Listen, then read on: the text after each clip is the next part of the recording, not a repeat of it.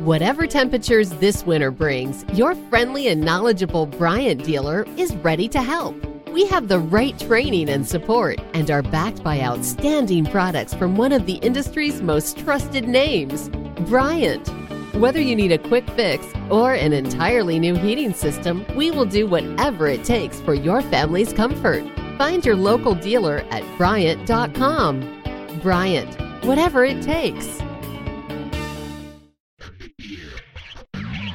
Curling fans, you've come to the one place with everything you need involving USA curling and more. It's the Extra Extra End podcast with the 12th End Sports Network and hosts Price Atkinson and Joe Calabrese. Get ready for everything you need to know news, interviews, points of view, and club spotlights.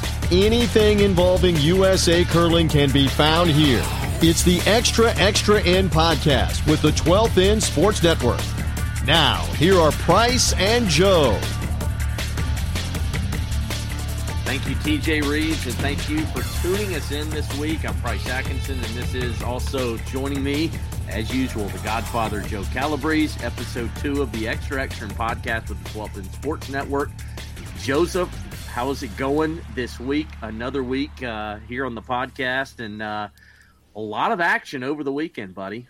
Yeah, absolutely. And I know you're talking about uh, house money, Steve Hauschka kicking that game-winning field goal for the Bills, right? uh, I was kind of thinking maybe that 63-yard field goal by Graham Gano to be, for the Panthers to beat the Giants as time expired. I think 63 yards takes the cake, buddy. Yeah, uh, well, you know, when you're sitting in the end zone of a Bills game and Hauschka nails that field goal, you feel pretty good. Bills are on a roll, two out of three wins. But that's not there what we're here go, to talk baby. about. There you go you know, we we left off. Let's go ahead and just set the table real quick because this week we've got certainly the segment you can't refuse. Your baby. Um, this week, tell everybody who they're going to hear on the segment you can't refuse, where we spotlight clubs around the country.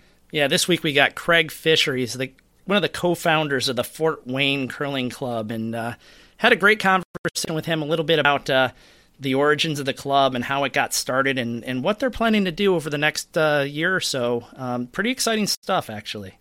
Yeah, so we'll bring that to you. We'll also bring you an interview with Evan Workin as Evan and his team, they are headed to Canada. Actually, they are in Canada now. They arrived yesterday uh, as they will begin play in the Win Rentals World Mixed Curling Championship. It's kind of odd where you have six months to prepare as they won the uh, the U.S. Nationals in the spring, so they got to wait through the summer, and they will take the ice Saturday. One of 35 countries there in British Columbia competing. So we'll talk with Evan Workin, and uh, he'll tell us how they prepared, just getting ready. Tyler George has been doing a little bit of work with their team.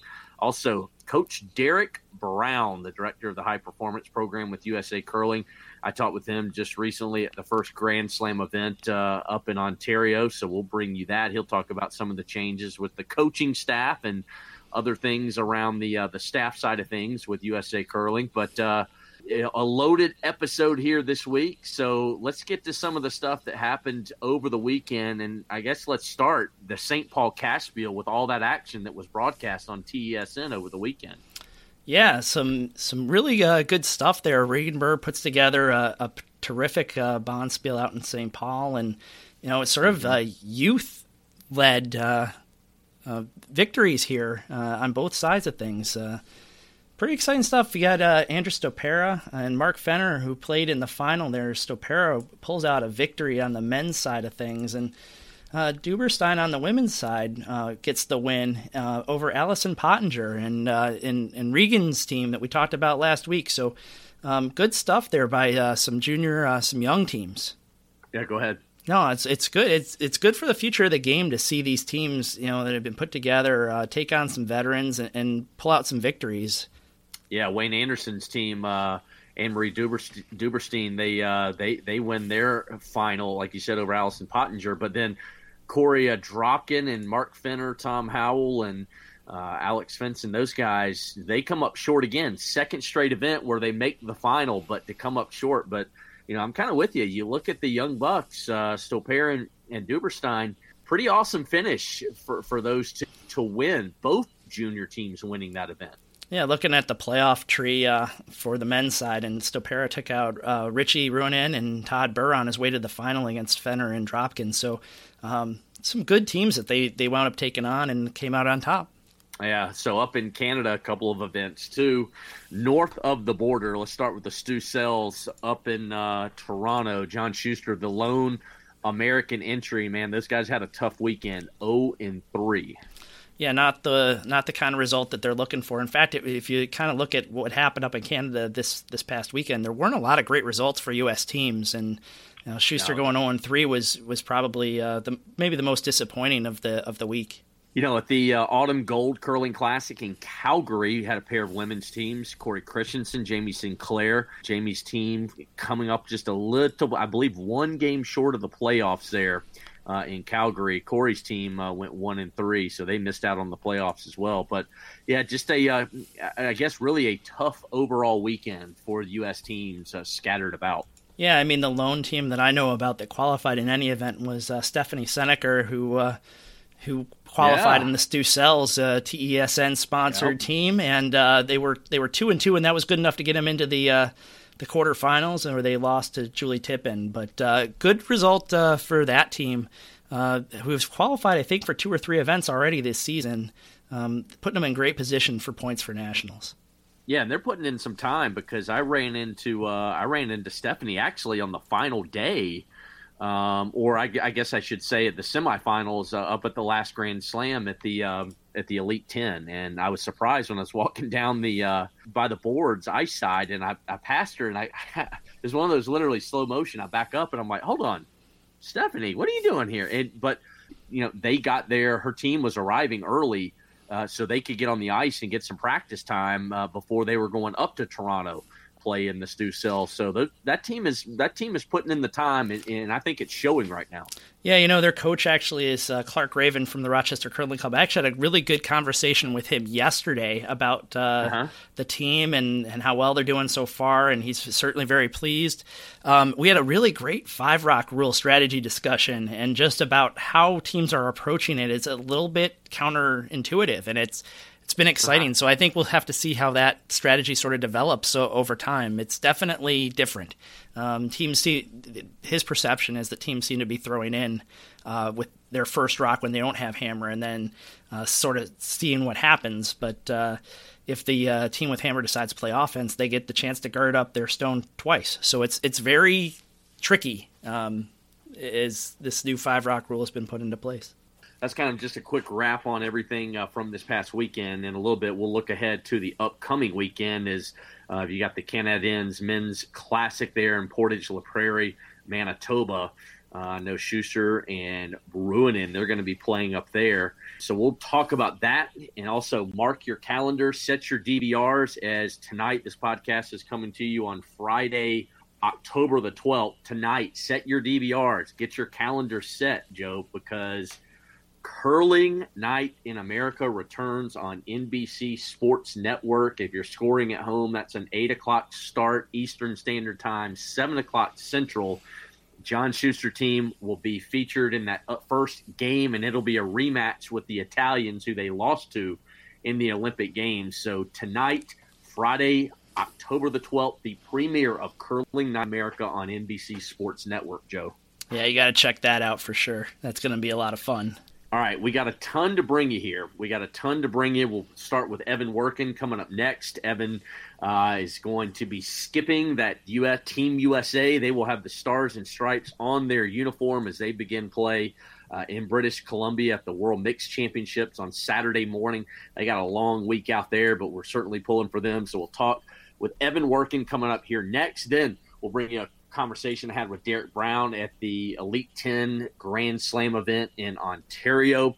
And then Joe, we've got your specialty segment you cannot miss. We will that will bookend, you know, our, our guest lineup, and then you and I will be back to put a bow on this thing and look ahead to the upcoming weekend. But when we come back, Skip Evan Workin, as he told me earlier, they get they had snow yesterday in Fargo but they're heading to British Columbia, we'll bring Evan Workin to you next here on the Extra Extra podcast with the 12th End Sports Network. Price Atkinson and Joe Calabrese. will be right back.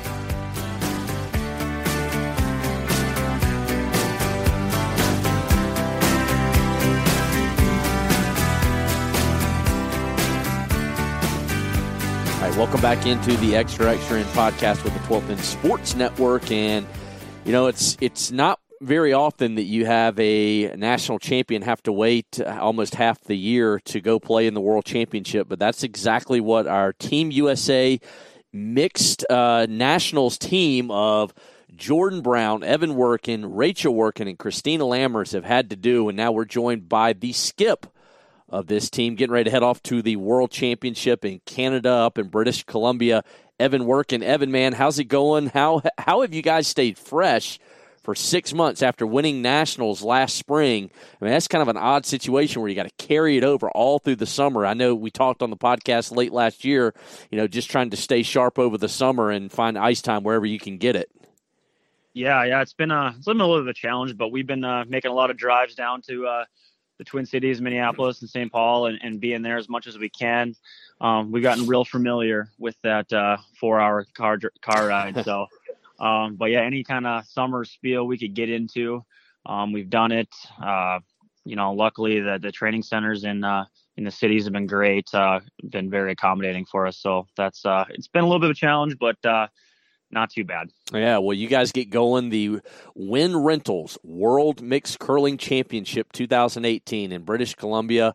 Uh, help me with how you say the city name. Is it Kelowna?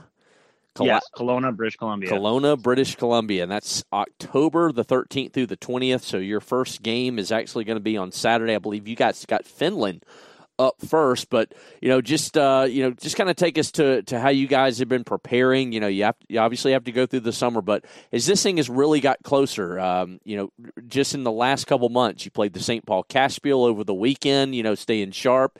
You know, how has all the preparation gone on and off the ice to get ready for you know to represent Team USA at the World Mixed Curling Championship?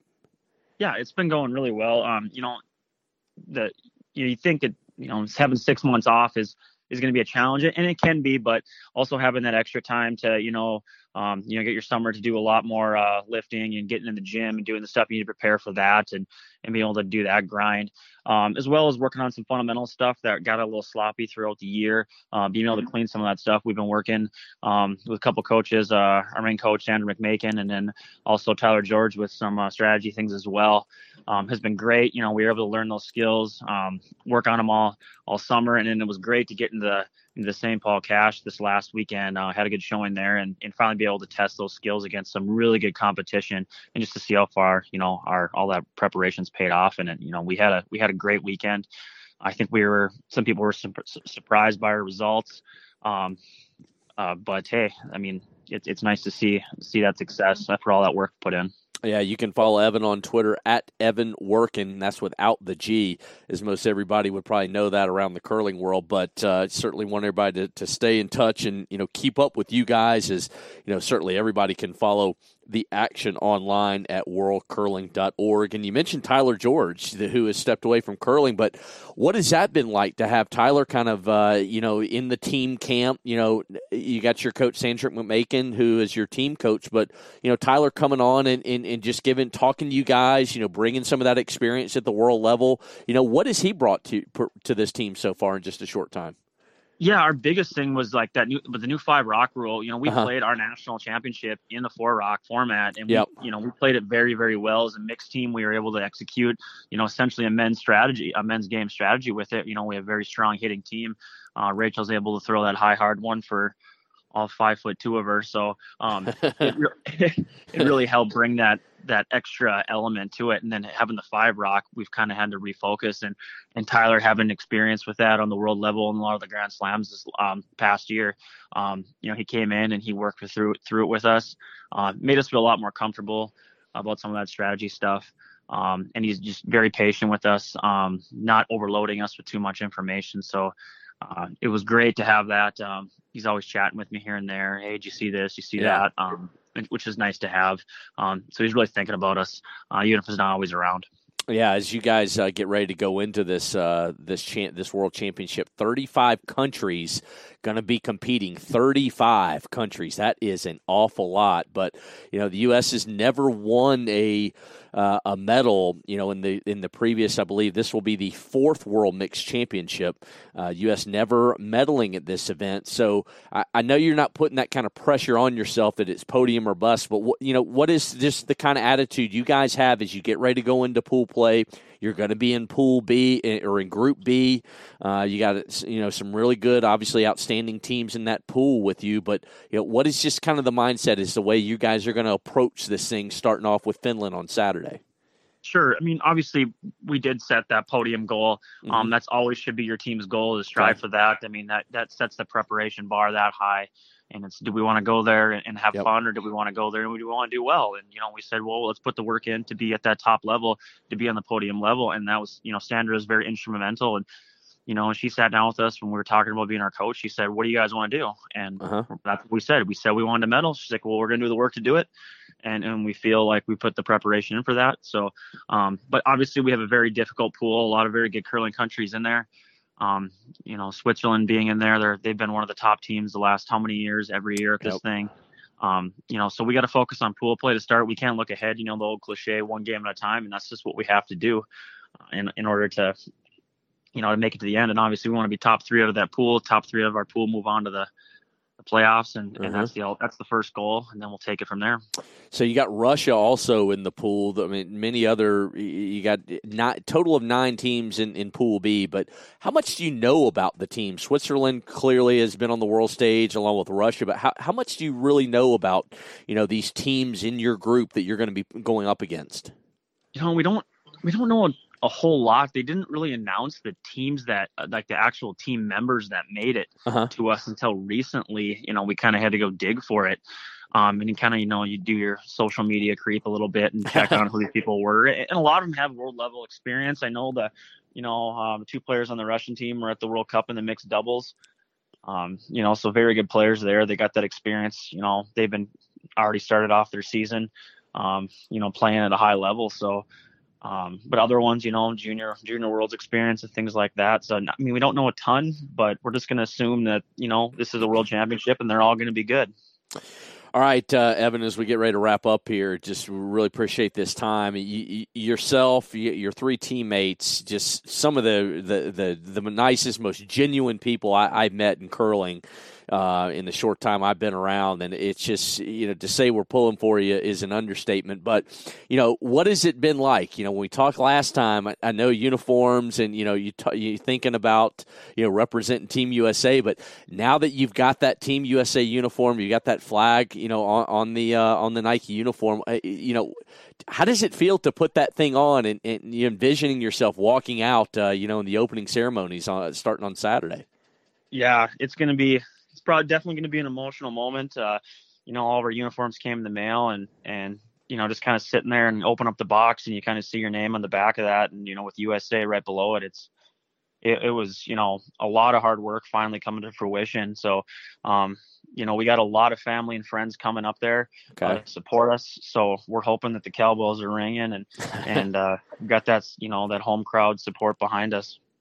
Yeah, I know the uh, the Fargo Moorhead Curling Club there, and uh, you know in the uh, in, in your area there, Fargo is going to be be rocking with with a lot of emotion, intensity, but especially those folks that are going to be making it making the trip up to British Columbia to have that kind of taste of home and like you said some cowbells and some American flags waving. I know when you look up in the stands, you know, it'd be a lot of pride, emotion, but also a lot of excitement to see those familiar faces there that got your back that have that have just played such an instrumental journey, not just yours, but your wife Rachel, uh, Christina, and Jordan's, you know, curling career, you know, blossoming on the world stage at this point. Yes, yeah, absolutely. It's gonna be it's gonna be really exciting. Can't wait. Yep. All right, Evan. Well, we'll let you go. I know you're packing. You're getting ready to get out the door to head to British Columbia. But look, from all of us here at the 12 Inch Sports Network, from myself, from from BA, and certainly uh, the Godfather Joe Calabrese himself, man, y'all y'all go give him hell. Good luck. And to say we're pulling for you, understatement of the year. Go Team USA.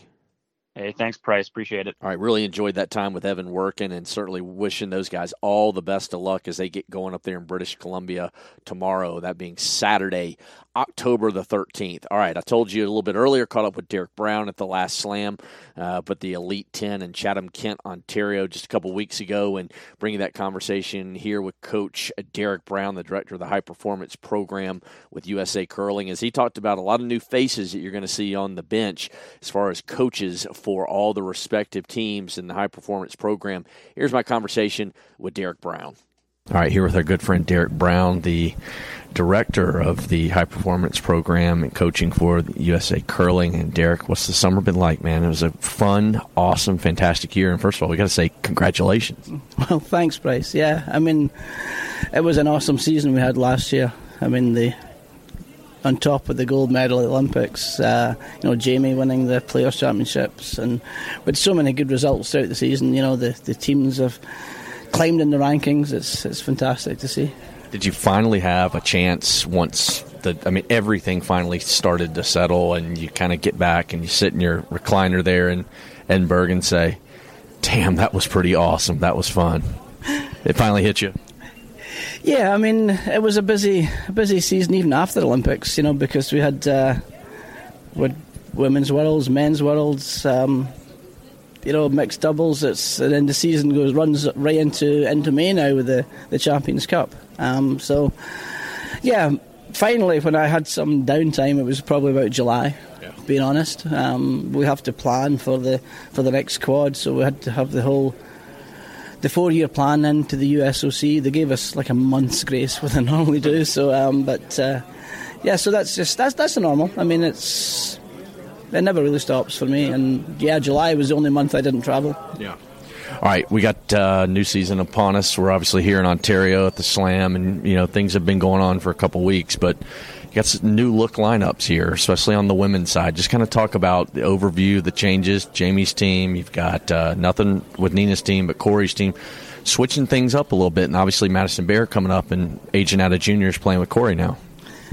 Yeah, I mean that was that was an easy one. I mean, I mean Maddie Bear's a fantastic young talent, and she she was in the program, played with Cory and, and, and the Anderson girls and that junior team that, that won a silver medal in 2016. So you know, slotting Maddie up to play the position she played in that team a couple of years ago, you know that was that was straightforward. Um, you know, some of the girls had wanted different levels of commitment, and uh, so we did. We ended up switching a couple of players around. Um, you know, part of it was, uh, you know, we, we, we talked to the teams, we talked to the coaches, and you know, a couple of players wanted to commit less, and some some some players wanted to do more. So we just, uh, you know, we, we switched a couple of players around. I mean, we've got, I think we've got, you know, three fantastic teams. Mm-hmm. We, you know, and we also added in in Tara Peterson to the as fifth for Nina. Yeah. So obviously, it's, I think it's well known that Aileen's pregnant. So um, Tara's going to be playing the second half of the season yeah. in that lineup.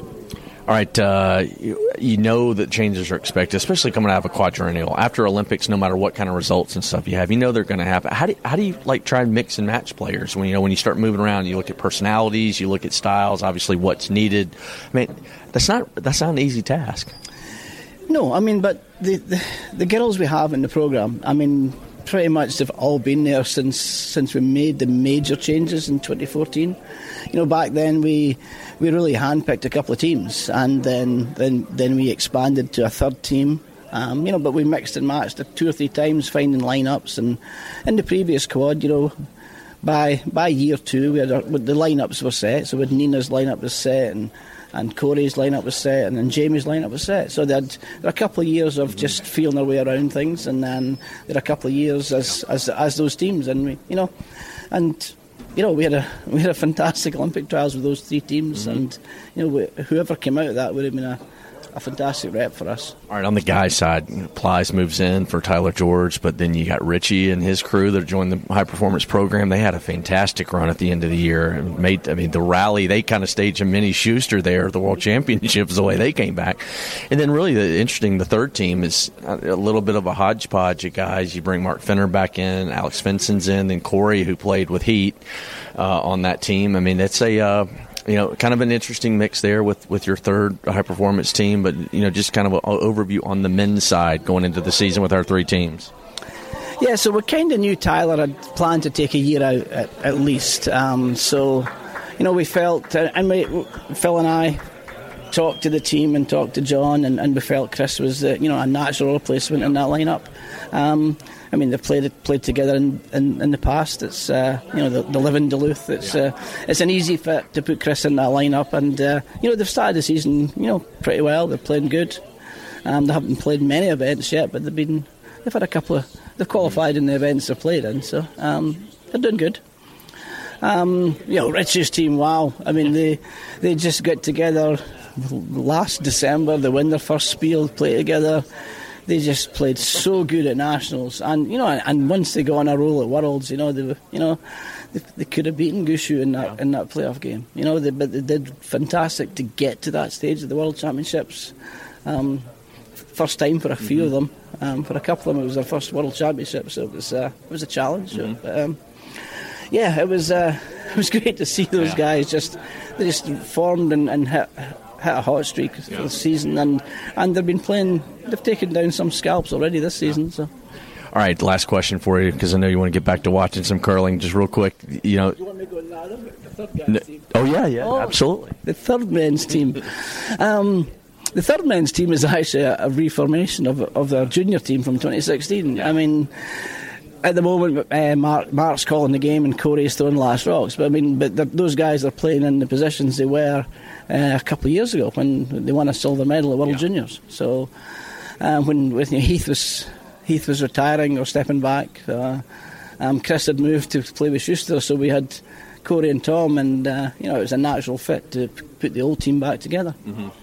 All right, some new faces on the uh, the coaching staff, the coaching bench. You got uh, Pete Fenson now, who's come on board on the staff, and that's exciting to you and everybody. And then also uh, some of the women's coaches. You got uh, Brian Cochran and Howie Restall. You know, so some uh, new faces that everybody's going to see uh, along working with the our high performance teams this year.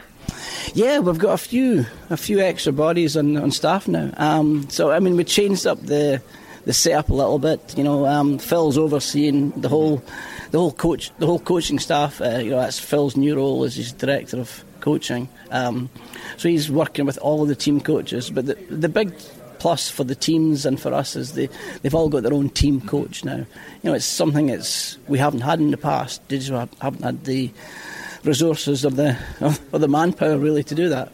So yeah, we've got some awesome coaches working with the teams, and uh, you know it's it's early season, but I'm getting round to spend time with these guys. And then, yeah, Pete Fenson, who we had in the programme a few years back, but he's uh, he's overseeing the women's program, so he's he's doing a lot of travelling right now, getting to know the, the three women's teams and and the new coaches that have come on board as well. So that means you get to sit back up in like the suite with your feet up on the uh, on the desk like you were in Vegas, where you just got to watch your guys go to work while you get to kick back and just bask in the glory, Mister Coach Brown. well, kidding, kidding. Well, well. Um, we'd always planned the Vegas Worlds I was not going to sure. be on the coach's ah, bench. You know, that was that was planned at the outset. So. Uh, um, yeah, we had Phil and we had Scott Baird, and we, would said at the start of the season, you know, that, that it was probably Scott's last coaching yeah. event. Um, he's he's taken a, a, year out and maybe more, and maybe maybe that's him retired for yeah. good this time. But uh, so, um, yeah, I would plan to do that. Thanks for the time, Derek. Thanks, Price. All right, that's Coach Derek Brown right there. Also appreciate his time. All right, when we come back, we got the segment you can't refuse here on the Extra Extra Podcast, episode two. Joe Calabrese bringing that to you each and every week. This week, spotlighting the Fort Wayne Curling Club, and that's coming up next here on the Extra Extra Podcast with the 12th End Sports Network. I'm going to make him an offer he can't refuse. Welcome to the segment you can't refuse on the Extra Extra End podcast. It's Godfather Joe Calabrese. I'm joined today by the co founder of the Fort Wayne Curling Club, Mr. Craig Fischer. Craig, welcome to the podcast. Thank you, Joe. I hope you're doing well. Thanks. Uh, I hope you're doing well too. Craig, tell us a little bit about how you got started in the sport of curling. So, my wife and I have a, have a special needs child who was about 12 in 2006. And after watching the 2006 Olympics, my wife decided that that was, this was a game, curling was a game that he could play with us. So we drove two and a half hours each way to Bowling Green, Ohio for six Sundays in a row with a couple of friends to uh, to try out the sport. We both loved it, and my son loved it. So we were we were hooked. So he's still playing today, or no? He does. He does play. We've got a special needs league that we run, and he plays in that. Well, that's pretty terrific. It's, curling is a game that uh, people of all ages and abilities can play. It's pretty terrific. It's a great story. So you're one of the co-founders of the Fort Wayne Curling Club. Uh, tell me a little bit about Fort Wayne's curling history and how you started the club. So interestingly enough, there was a Fort Wayne Curling Club back in the 1880s. There's a local uh, you know, very rich person from the from the 1800s that brought in Scottish tradesmen to build his mansion. And there's actually history of them curling on the lake in front of his mansion, which is now a part of St. Francis University. So curling had been around, seems to have died off in about the 1920s. And in 2010, after having to give up curling for four years because uh, Bowling Green didn't offer uh, curling opportunities on the weekend at that point, I, we went to get something started in Fort Wayne and uh, ended up hooking up with one individual who had started a Facebook page and a website, and then also with Dr. Greg Eigner, who was a competitive curler that curled in the 2005 Olympic trials. So the four of us, my wife and I, Dan McCoy, and Greg Eigner, founded the club in 2010. We met in March and picked up some stones and other equipment Memorial Day weekend and June 4th, we were on the ice for the first time, and two months later, 40 team bond. So it was a bit of a whirlwind that first those first few months. My goodness, you went two months in and you had a 40 team bonspiel. Yeah, so that was one of the conditions of the ice arena that we started to curl at was that they wanted us to run tournaments, and me being uh, naive and really not knowing what a bonspiel was, you know, I said, well, let's shoot for 48 teams, and Greg just shook his head and said, there's no way, and he's right. We didn't get to 48. We only got to 40 teams. But uh, that was the first uh, Fort Wayne Summer Spiel, uh, which over time became the largest curling uh, summer bonspiel in the U.S. for a while. One year we had 60 teams on 12 sheets of ice. And in fact, the last year we held it at the arena, we hosted uh, Team Cassie Potter, Team Allison Pottinger, Team Erica Brown, Team Courtney George, Team Eve Muirhead, Team Bingyu Wang, uh, all in a women's cashspiel that was one of the different events within the 2013 Fort Wayne Summer Spiel. Boy, that's quite a who's who of women's curlers right there. Exactly. And, you know, we've also had Hamilton, Plys, Tyler George, John Benton uh, at our events, you know, uh, when we were doing that. You know, as people know, summer ice uh, in an arena setting is, is interesting and, and valuable to uh, to the high performance curlers to get out in an arena setting, especially early in the season in an Olympic year. Well, let's talk a little bit about arena curling and, and getting started uh, in an arena curling uh, facility. What were some of the challenges that you encountered as getting this off the ground? Uh, it's a combination of things. First, obviously, is the money, right? You got to buy stones. You've got to find an arena that's willing to accommodate you we got lucky in that uh, when we started the club up in 2010, there was a brand new three hockey rink arena that had just been built, wasn't even open yet, and uh, we went in and talked to them and said, you know, we just need, we don't need anything from you other than ice time and a place to store our rocks. So they were very interested in supporting us. Um, you know, it helped them launch, you know, more easily by having some some ice time committed, et cetera. So arena is the, one of the important things, and obviously having a good relationship with the arena and getting in just as it was opening was, and you know, basically the ice guy was brand new. It helped us to really build a strong relationship with the ice guy, which at an arena is always very, very important. Um, getting the money for the stones, uh, we did a, a, bit of a unique thing in that we offered, uh, you know, we asked for a number of members to give an upfront, uh, an upfront payment in exchange for, you know, basically it was pay us $1,200 now and get a $1,600 credit with the club. So essentially they were getting 400 bucks if, as long as they stuck around and curled with us for a while. That helped us raise some of the initial money and then, you know, we, we were able to buy some stones with some, some financing from Steve's Curling Supplies. So, uh, uh, we were able to, to make it happen, you know, in, in just a couple of months, really three months, uh, to get a club started up. So there you have it, guys. It, yeah, I mean, if you're at home and you're thinking about starting a curling club, you can you can pull it off in a short amount of time if you uh, have the will and the resources. Uh, that's for sure. We're we're talking with Craig Fischer, co-founder of the Fort Wayne Curling Club. Uh, we were talking a little bit about uh, arena ice, and that's how the club got started. But now you're in a dedicated facility, and you have some news about uh, what's next for the Fort Wayne Curling Club. Why don't you fill us in on that?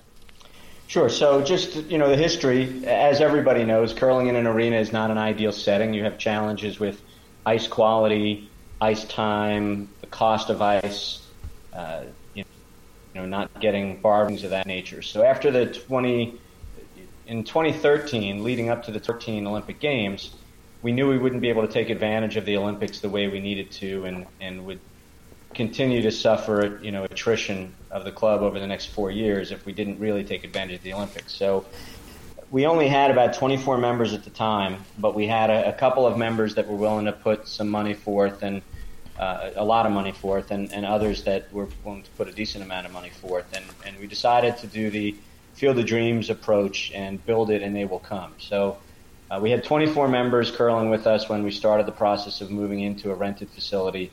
Um, we cost us $375,000 and took us three and a half months.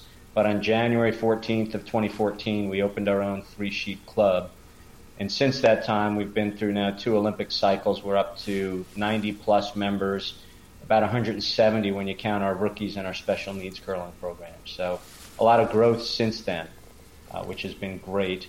Um, but as as any place does, we, we had some challenges, right? As as we continue to grow, you know, not now, we're not at capacity now, but at some point in the future, we, we hope to be at capacity on a three sheet club and would like to get to four, but our current facility doesn't allow that just because of the size of the building.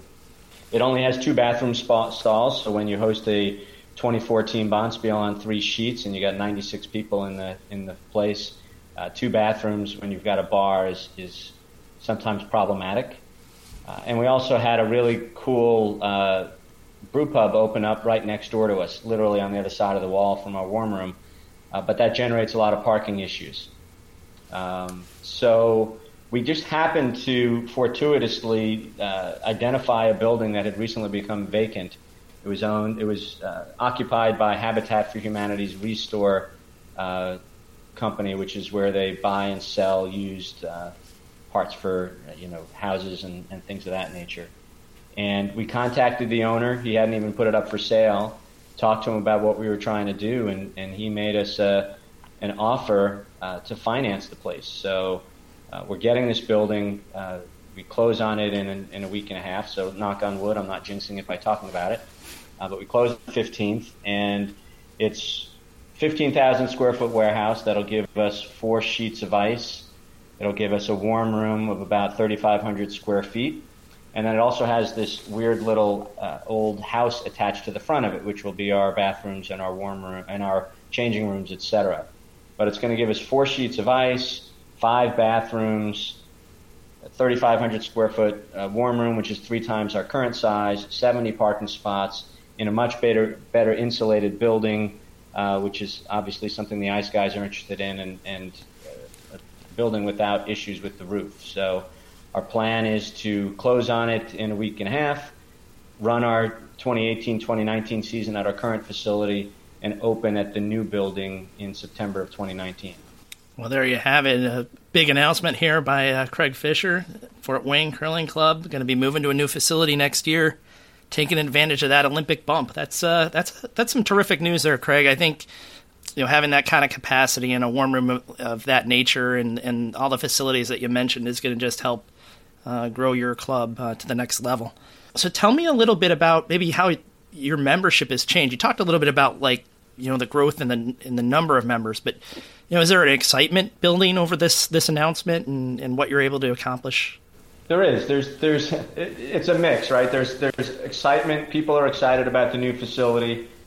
Uh, when we built the current facility, there were really about 12 members that spent every day at the facility. So they're they're excited about it, but they're also going, "Oh God, we got to do this again," because uh, you know when you do these sorts of things, you, you do as much as you can through volunteers, uh, so that you're not paying through the nose on contractors and stuff like that. But uh, everybody's excited about it. I've you know I've had a few people come up to me, you know, a week or two before curling season starts and say, "Yeah, I'm excited about curling season, but I'm really excited about the new facility."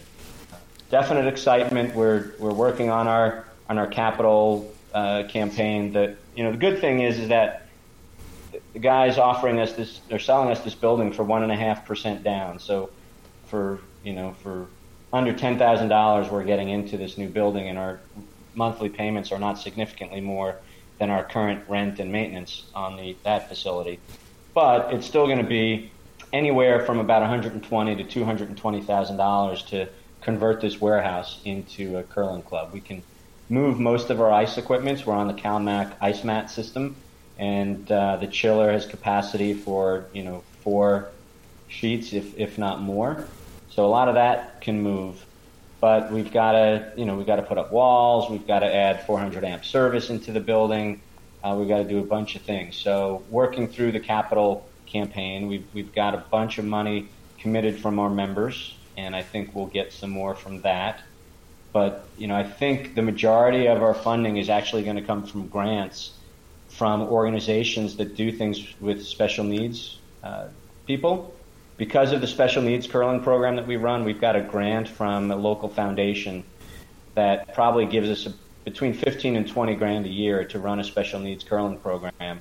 But because we're doing something with special needs and not just a bunch of people throwing stones and drinking beers, you know, people are interested in, in funding us and, and helping us do our growth. So for any, my recommendation for anybody that's looking to move to dedicated ice from arena or get into a new facility, start now. Be an asset to your community. Don't just do curling. You know, reach out to organizations. We do stuff with Big Brothers Big Sisters, Boys and Girls Clubs, American Cancer Society. If you're an asset to your community, people are going to be open to giving you money uh, for capital projects or for running programs. And I think people typically, you know, running a curling club is is difficult, especially in the early years. It's time consuming, and people are just focused on the curling aspect. But if you make yourself an asset in the community, uh, it's going to pay off in the long run for you. So do things like that, and your chance of success in the future is going to be significantly higher. Yeah, Craig, I would agree. I mean, I'm a nonprofit uh, fundraising professional and I've been so for over 20 years. And, and, you know, I'm starting to see the connections that can be made from curling uh, programmatically, but also uh, in a fundraising capacity. Um, it's great. It's a great thing that you're doing out there in Fort Wayne, and it's it's great that it's helping you help build this new facility. Um, tell me a little bit. You know, we, we talked a little bit about that that program, and that's terrific. I know you have some events that you're also promoting coming up this season. Uh, tell me a little bit about those bonspiels. Sure. So we run typically four bonspiels a year. We just finished up what we're now calling the end of summer spiel, which is the the former Fort Wayne summer spiel moved from August into September. So we just had that you know, a week and a half ago, and. Uh, a we feel in November. I believe it's November 17th to 19th. Uh, the Mad Anthony used to be a men's bonspiel, but we're we're pretty open to anybody participating. It's part of the Ontario Curling Tour um, Great Lakes Curling Tour, so similar to the cashspiel that they run in Kalamazoo a few weeks before us. Uh, we've got that cashspiel, typically a, a you know smaller sort of tier two cash spiel type of event, a great opportunity for individuals wanting to dip their foot in some real, you know, in traditional bonspiel, a great chance for them to come out and, and play sort of at the next tier of, of curling ability uh, that's out there. So sort of a feeder into some of the, the, the larger events. Uh, we also have in March a our open our Summit City Open Bonspiel, and then uh, we have a women's two-day spiel in April, uh, the Stone Cold Beauties. So really encourage people uh, that, that want to come out, uh, play on the play on our old, old facility. These are the last ones of each of these bonspiels that'll be run at our current facility. So if you haven't been out to our current facility, come on out and uh, join us for one of these bonspiels so that you can say that you curled at the old Fort Wayne uh, curling club and not the uh, not the new one that'll be around next year. That sounds great, Craig. You know, on all these spiels, I assume, are going to be uh, streamed on TESN. Is you're one of our affiliates? Absolutely. We stream everything we do on TESN, uh, whether that's our leagues, whether that's our bonspiels, whether it's our Learn to Curls, our corporate events. Really, eat up the, the, the stream and, and the ability to, to view the archive. So that you know the relationship we have with TESN and what we've been able to do over the years is, has been a, a you know real positive and a, a, big part of our success. It's the ability to uh, to have people come out, say for a corporate event, and, and be able to go back and show their friends what they did uh, through that uh, viewing that of that archive, etc.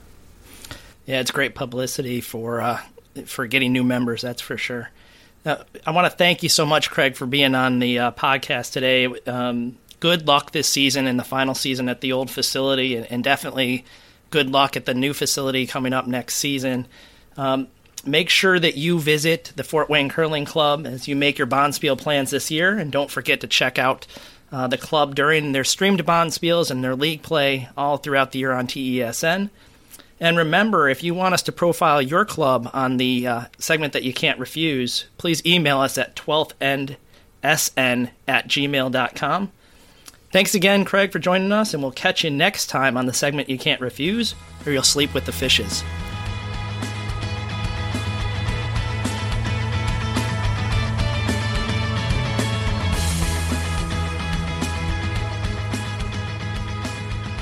All right, man. Action-packed lineup, Joe. Great, uh, great interview there with the Fort Wayne Curling Club. Appreciate you uh, bringing that segment again this week. And you know, everybody they can listen to us every single week on iTunes, Apple Podcasts. You can subscribe there, Stitcher, uh, Blog Talk Radio, and without a doubt, tesn.us. All episodes will be posted, so you can click right there. Just search the, for the podcast tab in the uh, the menu bar at the top. So many, many ways. If you like what we do, tell a friend, give us a rating on iTunes, Apple Podcasts. Uh, we'll take five stars, we'll take four, whatever you want to give us. But uh, yeah, Joe, just another great segment there. And if people want to, you know, get in touch with us, they want to uh, have their club, their you know their local their local club, what they're doing, exciting things they've got going on, club history. You know, it's an exciting time around USA curling. They can get in touch with us and uh, let us know. Yeah, absolutely. You want to catch us on Facebook or on Twitter? You know, let us know that you're interested, and then uh, i can get in touch with you and we can work it out. Next week we've got the uh, Columbus Curling Club uh, lined up. Aaron Frim, who's the president of the club, had a chance to sit down with me yep. Uh, earlier this week, and we'll have that inter- interview for you next time. Yeah, so uh, you, you know they had a fun summer. You know they had a really fun spring and summer up there. As they had the Shuster guys in town. Uh, uh, what is the the pro golf tournament? Help me out. Jack Nicklaus's uh, the Memorial. Yeah, uh, they had the Memorial up there. They were they were at the Columbus Crew game. I know they're uh, one of their sponsors, Pursuit, uh, Pursuit, uh, the clothing company. You know, they rolled out the red carpet, and so did the Columbus Curling Club. So that'll be pretty fun to have those guys on next week. So we will bring that to you then, and also we'll work on our guest lineup for next week as well. But Joe, this coming weekend, as we told you, you know we've got Curling Night in America starting tonight. But speaking of John Shuster, who will be on the feature game on the first Curling Night in America episode against Italy. John Shuster and Rich Ruohonen and those guys will both be playing this coming weekend. They will be on the ice with the potential, if they both win their first round game or if they both lose their first round game, they will have a showdown against each other. And I know there's been a little bit of trash talk already on Twitter, coming mostly from the Ruohonen camp, specifically uh, Colin Hufman, but at the Canad Inns Men's Classic in Portage La Prairie, Manitoba. Yeah, interesting lineup there. You got some of the, the top teams playing in this one. You got Glenn Howard, you got Brad Jacobs, you got Kevin Koe, uh, you got uh, McEwen, and uh, you got uh, Dunstone and Gunnlaugson. It, it's a it's a lineup of superstars on the Canadian side, and there's two lone U.S. teams, and, and they're matched up in the same bracket basically. And it feel it does feel like there's some sort of conspiracy to keep a U.S. team down, but uh, we'll see what happens. Hopefully they'll both get that opportunity to play each other in that uh, that second round because they'll both have won that first game. So uh, I believe on the women's side, I believe the women's side is uh, is fairly light this weekend. I was looking. I don't think any of the U.S. women's teams, Roth, Sinclair, Christensen, Senneker, I didn't see where any of them are in action. Joe, did you were, were you able to pick them up anywhere? I haven't, you know, in thinking back, you know, Sinclair played I think seven games en route to just missing uh, the playoffs. So they probably wouldn't mind a week off. Yeah, I think I'm almost positive. I remember Sarah Anderson telling me that they did have the weekend off as I was looking through everything this weekend. I don't see any of the U.S. women's teams uh, in action. So yeah, good good chance to have the weekend off. Is you know next weekend you've got um, uh, you've got the Canad Inns Women's Classic. Uh, you got the Masters Tour event, but the Canad Inns Women's Classic also in Portage La Prairie that Nina Roth won last year uh, to really kind of inject themselves into the Grand Slams and certainly the Champions Cup at the end of the season. Um, but an interesting event, uh, by the way, I was going to tell you about it. Uh, the China Open. Have you heard anything much about the China Open in Beijing that's being uh, hosted next week? No, I haven't. Tell me a little bit more. Uh, so the China Open, hundred thousand dollars U.S. prize money on the line, not Canadian, but U.S. A hundred thousand is the purse, and I believe the winner getting fifty. And I was looking at the lineup, uh, and I was talking to some of the teams at the uh, the first at the first slam up at um, uh, in Chatham, Kent, and it's interesting that some of the teams that were invited, I know several teams turned down the opportunity to go to the China Open because uh, it's a long way to go, but some pretty good prize money. But I was looking at the men's teams uh, that are going to be playing in the China Open. It's really a hodgepodge, and I was really surprised uh, because I was told that Schuster and those guys got an invitation that they turned down, but Nurnberger is skipping a team over there with Baton, Alex Leichter, and um, Derek McLean. Right. You got the U.S. team, but really the headliners are Brad Gushue and Thomas Ulsrud after that, it's really some no-name teams with all that money on the line. I was talking to Jeff Walker, the lead for Gushue at the last slam, and he was telling me he's like, "Yeah, we're going to stumble in uh, to Truro in Nova Scotia for the next uh, the next Grand Slam that we've got, the Canadian Beef Masters." And he's like, "I said, dude, to go over there and win fifty grand U.S. dollars, that's a that's I'd stumble back into the next slam uh, if you got the chance to win that." So, yeah, they're heading over there to play in that uh, the China Open. I'll tell you about the women's here in a second. Yeah, I was actually I'm quickly looking at the women's teams, and Jennifer Jones sort of headlines that field, and, and we've got a U.S. team, uh, Dubberstein, who just won in St. Paul. So you know maybe they're hot and they can uh, pull off a big paycheck. Yep, you got Madeleine Dupont from uh, from Denmark that's going to be playing, and then Sophie Jackson from Scotland. She's skipping the Scottish team that they were at Curling Night in America, I believe, two years ago. Really good teams, and then you got who knows what's going to you know happen below them. So yeah, really interest. Just a really interesting event, uh, the China Open coming up, not this weekend, but the next.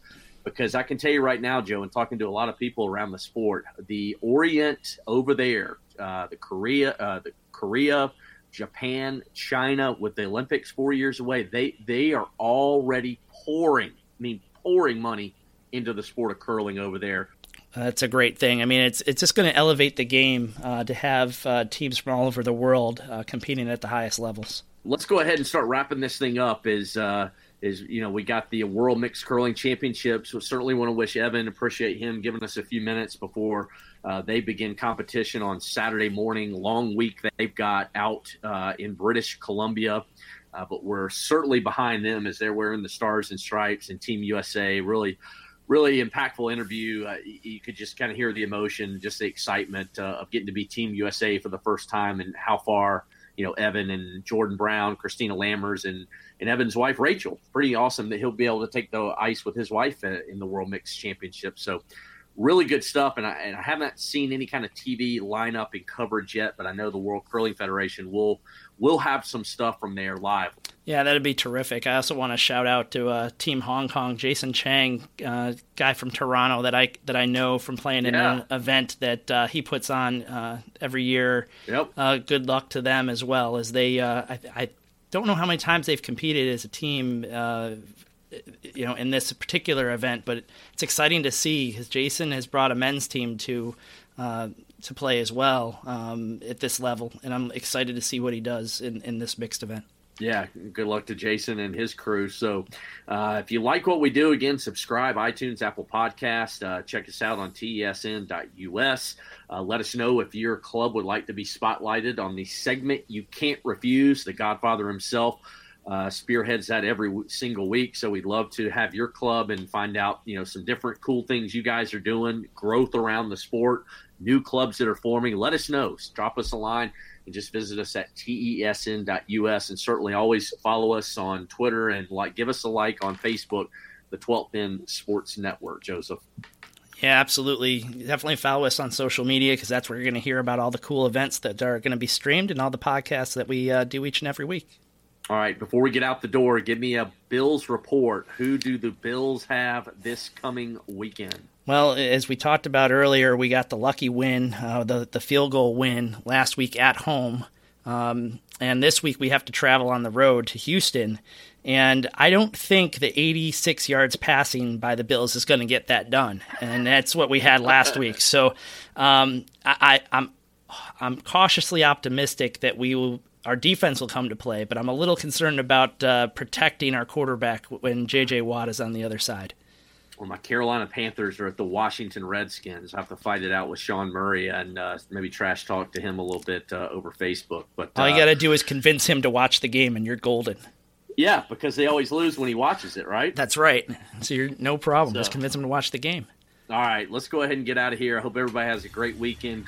Good curling to all our teams. Uh, you know, here at home and, and those traveling uh, north up to Canada and, you know, ones that are uh, heading to China next week. Just really good luck from all of us here at the 12th End Sports Network. And you know, all things USA Curling can be found right here on the Extra Extra End podcast with the 12th End Sports Network. We do this every single week, and we will do it again next week, Joe. Until then, we will see you then. Good curling, everybody. Thanks for being with us on this edition of the Extra Extra End podcast with Price Atkinson and Joe Calabrese. Follow the 12th End Sports Network crew on Twitter and Facebook to stay up on our weekly contests, giveaways, guests, and for upcoming episodes of the Extra Extra End podcast. Are you looking for relief or a boost of energy to help you elevate your day? Call 775 800 WELL to talk to our customer experience experts and learn about our cannabis and CBD products. We offer contactless curbside pickup, free delivery, and storefront shopping so we can get exactly what you need effortlessly and as quickly as possible. Order ahead online at sierrawell.com and pay when you pick up or at time of delivery. Right now at Kohl's, it's the last minute gift sale.